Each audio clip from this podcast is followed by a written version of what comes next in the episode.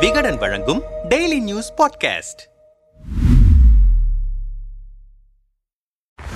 அதிமுகவின் ஒற்றை தலைமை பிரச்சினைக்கு இதுவரை எந்த முடிவும் கிடைக்கவில்லை. ஜூலை பதினோராம் தேதி நடந்த அதிமுக பொதுக்குழு கூட்டத்தில் இணை ஒருங்கிணைப்பாளராக இருந்த எடப்பாடி பழனிசாமி இடைக்கால பொதுச் செயலாளராக தேர்ந்தெடுக்கப்பட்டார். கடந்த மாதம் இரண்டாயிரத்தி ஐநூத்தி முப்பத்தி இரண்டு பொதுக்குழு உறுப்பினர்கள் கையெழுத்திட்ட பிரமாண பத்திரத்தையும் எடப்பாடியின் ஆதரவாளர் சி வி சண்முகம் இந்திய தேர்தல் ஆணையத்தில் தாக்கல் செய்தார். இந்த சூழலில் அதிமுக பொதுக்குழுவை எதிர்த்து பன்னீர் தரப்பு உச்சநீதிமன்றத்தில் தொடர்ந்த வழக்கு கடந்த வாரம் நீதிபதிகள் எம் ஆர் ஷா கிருஷ்ணமுராரி ஆகியோர் அமர்வில் விசாரணைக்கு வந்தது. இந்த வழக்கின் மீதான விசாரணையில் எடப்பாடி பழனிசாமி பதிலளிக்க உச்சநீதிமன்றம் நோட்டீஸ் பிறப்பிக்கிறோம். இது தொடர்பான வழக்கை நவம்பர் மூன்றாவது வாரத்திற்கு ஒத்திவைக்கிறோம். பொதுக்குழு தொடர்பாக உயர்நீதிமன்றத்தில் இருக்கும் வழக்கு குறித்தும் விவாதிக்கப்படும். இருப்பினும் இந்த வழக்கில் விசாரணை முடிந்து உத்தரவும் பிறப்பிக்கும் வரையில் அதிமுக பொதுச் செயலாளர் தேர்தலை நடத்தக்கூடாது. அதனை உச்சநீதிமன்றம் நிறுத்தி வைக்கிறது என உத்தரவிடப்பட்டது. அதிமுக பொதுச் செயலாளர் தேர்தலை உடனடியாக நடத்த உச்சநீதிமன்றம் விதித்த தடை எடப்பாடி தரப்புக்கு பின்னடைவாக பார்க்கப்படுகிறது. இந்த சூழலில் கடந்த சில மாதங்களுக்கு முன்பு எடப்பாடி பழனிசாமி ஆதரவாளர் பொன்னையன் பன்னீர் ஆதரவாளர் நாஞ்சில் கோல்பனிடம் பேசிய ஆடியோ ஒன்று வெளியாகி பரபரப்பை ஏற்படுத்தியது. அந்த ஆடியோவில் யாருக்கும் கட்சி விசுவாசமாக இல்லை. சாதி அடிப்படையில் எம்எல்ஏக்கள் பிரிந்து கிடக்கிறார்கள். எடப்பாடிக்கு வேறு வழி இல்லை. கே. பி. முனுசாமி கூட ஒற்றை தலைமைக்கு வரலாம். எம்எல்ஏ ஆதரவு வைத்துதான் எதிர்காலம். கொள்கையை விட்டுவிட்டு பதவியை காப்பாற்றினால் போதும் என எடப்பாடி ஓடுகிறார் போன்ற கருத்துக்கள் எல்லாம் அந்த ஆடியோவில் பதிவாகி இருந்தது. இந்த ஆடியோ குறித்து விளக்கமளித்த பொன்னையனோ அது என்னுடைய குரலிலை மிமிக்ரி செய்து வெளியிடப்பட்டுள்ளது. என்னை வைத்து அரசியல் செய்கிறார்கள் என்று விளக்கமளித்தார். ஆனால் இந்த ஆடியோ உண்மைதான் என்று நாஞ்சில் கோல்பன் உறுதியாக தெரிவித்தார். இந்த நிலையில் பொன்னையன் பேசும் மற்றொரு ஆடியோ என்னிடம் இருப்பதாக நாஞ்சில் கோல்பன் பேசி மீண்டும் பரபரப்பை ஏற்படுத்தியுள்ளார். குறிப்பாக மூன்று நிமிடம் இந்த ஆடியோ இருப்பதாகவும் அவர் தெரிவித்துள்ளார். இது குறித்து அவரிடம் பேசினோம். எடப்பாடி முதல்வராக இருக்கும் போது தொண்டர்களுக்கு என்ன துரோகம் செய்தார் என்பதே அந்த ஆடியோ.